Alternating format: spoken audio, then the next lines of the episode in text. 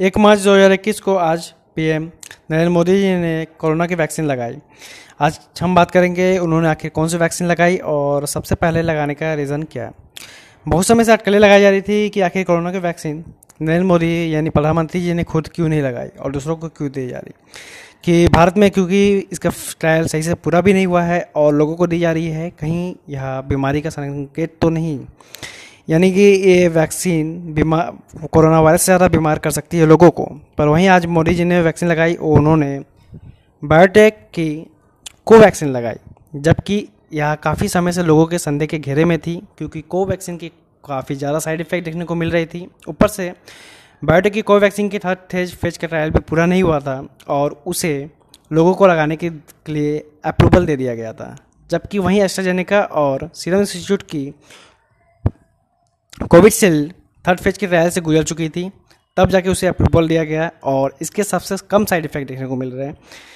और जब यहाँ भारत में लगाया जा रहा था, वहाँ पर डॉक्टर या नर्सेज जो भी थी, वो कोविडशील्ड लगाने के लिए ही खुद को बताए जा रहे थे, यानी कि वो कोवैक्सीन लगाने से झिझक रहे थे। उन्होंने कोवैक्सीन लगाने से मना भी कर दिया था। तो आज प्रधानमंत्री मोदी ने कोवैक्सीन लगा के लोगों को यह संदेश दिया कि वैक्सीन पूरी तरह से सुरक्षित है, यानी कि आप लगा सकते हैं। यहाँ सबसे पहले बता दूँ कि आज यानी एक मार्च दो हज़ार इक्कीस से फिर से साठ वर्ष से ऊपर के लोगों को वैक्सीन देने की तैयारी शुरू की गई है। साथ ही साथ इसमें कुछ लोग जो बीमार हैं, कुछ बीमारी से पीड़ित है, जिसे में बीस बीमारियों को स्वास्थ्य मंत्रालय ने प्रकाशित किया है। उनमें से कोई पीड़ित है तो उन्हें भी लगाई दी जाएगी।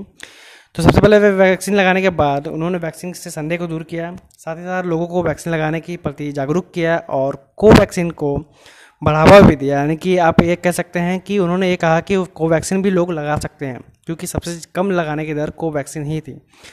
जहाँ उनके विरोधी दल तथा आम जनता भी उनसे ये सवाल कर रही थी कि आखिर बिना साथ फ़ेज़ के ट्रायल के इसे क्यों मंजूरी दी गई? क्या इसके लिए पैसे खाए गए?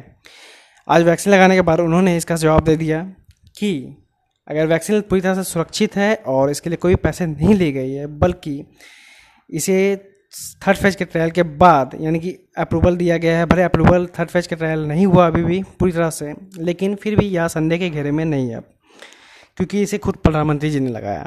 साथ ही साथ, गवर्नमेंट ने इसके लिए प्राइवेट में ढाई सौ रुपये तय की गई है, और सरकारी में तो फ्री है, पर बिहार सरकार ने इसे प्राइवेट में भी फ्री में देने का फैसला किया है।